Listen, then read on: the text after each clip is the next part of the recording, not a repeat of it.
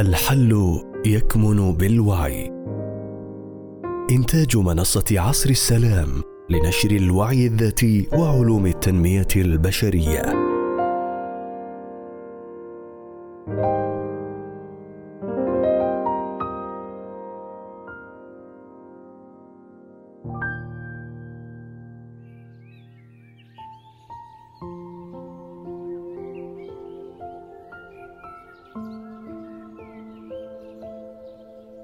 تفكيك الإيجو.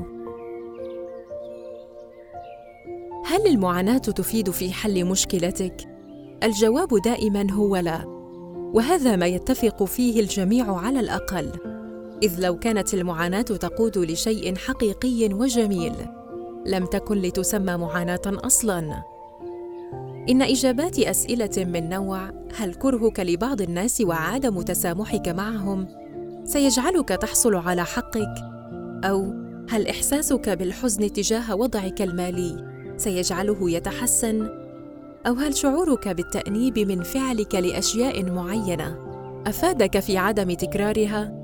أو هل تفكيرك في الماضي أو خوفك من المستقبل أفادك في شيء ما الآن؟ إلى آخره من الأسئلة المشابهة دائما تكون إجابتها بالنفي. لكن المسألة تكمن في السؤال التالي. طالما لم تفدك معاناتك وأحزانك وهمومك في أن تصل لما تريد. لماذا لا تقرر التخلي عنها؟ إذا كانت لك مشكلة وعندك مشاعر مؤلمة اتجاهها لماذا تصر على الحفاظ على ألمك ولا تتحرر منه؟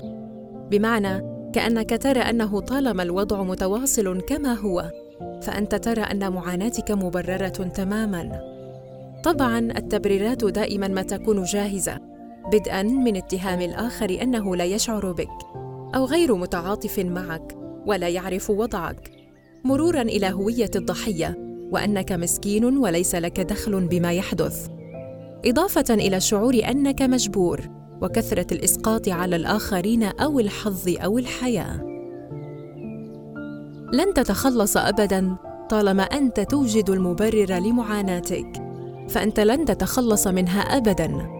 ولن تبحث عن حل لمشكلتك أصلا. في موضوع التسامح مثلا فإن الشخص الذي يريد أن يتسامح سواء مع نفسه أو الآخرين ولكنه يصطدم ببعض المعيقات. بمجرد أنه يبحث عن حل فهذا يعني أن الحل موجود ومسألة وقت فقط حتى يجده ويستطيع التسامح وتنتهي كل المسألة. لكن عندما يأتي شخص ويقول أنا لست متسامحا وعندي الحق في ذلك لأنه كذا وكذا. هنا هو أصلا لا يبحث عن مساعدة لأنه عنده مبررات أقنع بها نفسه أنه المعاناة إجبار وليست خيار يستطيع التحرر منه. فمهما قرأ أو طبق عن التسامح لن يستطيع الوصول لشيء حقيقي. التطبيقات. التطبيق الأول هو أنك في كل مرة تجد بها نفسك تبرر شعورك السلبي. غيرها إلى تساؤل واع حتى تجد حلا حقيقيا لمشكلتك. مثلا سؤال أنا حزين. بسبب بيئتي الحالية يتحول إلى كيف أحرر حزني تجاه بيئتي الحالية؟ أو مثلا أنا خائف لأن وضعي المالي غير مضمون. يتحول إلى كيف أحرر الخوف أو القلق تجاه وضعي المالي؟ أشعر بالغضب تجاه الماضي يتحول إلى كيف أحرر غضبي تجاه الماضي؟ ليست العبرة بالألفاظ طبعا لكن طريقة التساؤل تنقلك من موقع أن الوضع يجبرك على شعور سيء إلى موقع قوة أن لك الخيار في التحرر منه. هناك فرق بين التبرير الحقيقي والمزيف. فعندما أسألك لماذا أنت حزين مثلا وتقول أنه بسبب الظرف المعين. هناك فرق بين أنك تستكشف لتحرر شعورك أو أنك تستكشف سبب حزنك من أجل أن تبرر لنفسك دون أن تكون لك نية لتحرير شعورك المنخفض. طرق التحرر كثيرة ومشروحة في المدونة. لمن يريد فعلا أن يتخلص من مشاعره السلبية. لاحظ حتى عندما أخبرك أن هناك طرق تحرر قد تجد نفسك تقول لا كيف أتحرر؟ الطرق لا تنفع وضعي صعب وهذا نوع من التبرير الذي حدثتك عنه. انتبه هل تريد التحرر فعلا؟ أم تريد مواصلة العيش في نفس المشاعر المنخفضة؟ هل لك الشجاعة أن تختار؟ التطبيق الثاني هو ألا تعيش عالما موازيا ورديا بحيث تنكر مشاعرك السلبية وتتهرب منها أو أنك تمثل دور المتفائل. لكن أشعر بأي شعور تجاه مشكلتك. قوة الوعي هي موازنة المشاعر.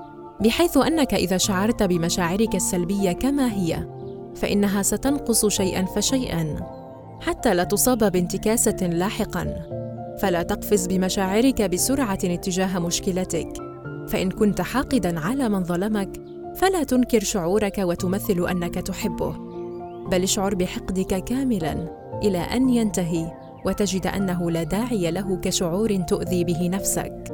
وبعدها ستظهر لك مشاعر أفضل بشكل طبيعي. التطبيق الثالث هو أن تفهم أسباب تمسكك بالمعاناة. شرحت في مقالتين سابقا الأولى والثانية. بعض الأسباب الممكنة التي قد تجعلك تتمسك بالمشاعر السلبية ولا تحررها. اطلع على المقالتين وستجد فيهما الكثير من التطبيقات العملية والفوائد. بعد قراءتك لهذا المقال أنت أمام حلين. إما أن تختار أن تتخلى عن تبرير المعاناة وتبدأ في تحمل مسؤولية مشاعرك.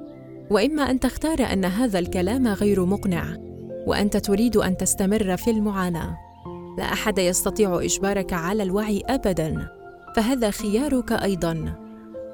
في منصة عصر السلام نحن لا نحكم على أحد بل فقط نخبرك ونرشدك كي تعيش مشاعر وحياة أفضل. لا أحد يطلب منك أن تكون مثاليا بالمعنى المزيف لكلمة المثالية. أي بمعنى أن تعيش قالبا معينا. دع روحك ترشدك إلى أفضل خيار لك.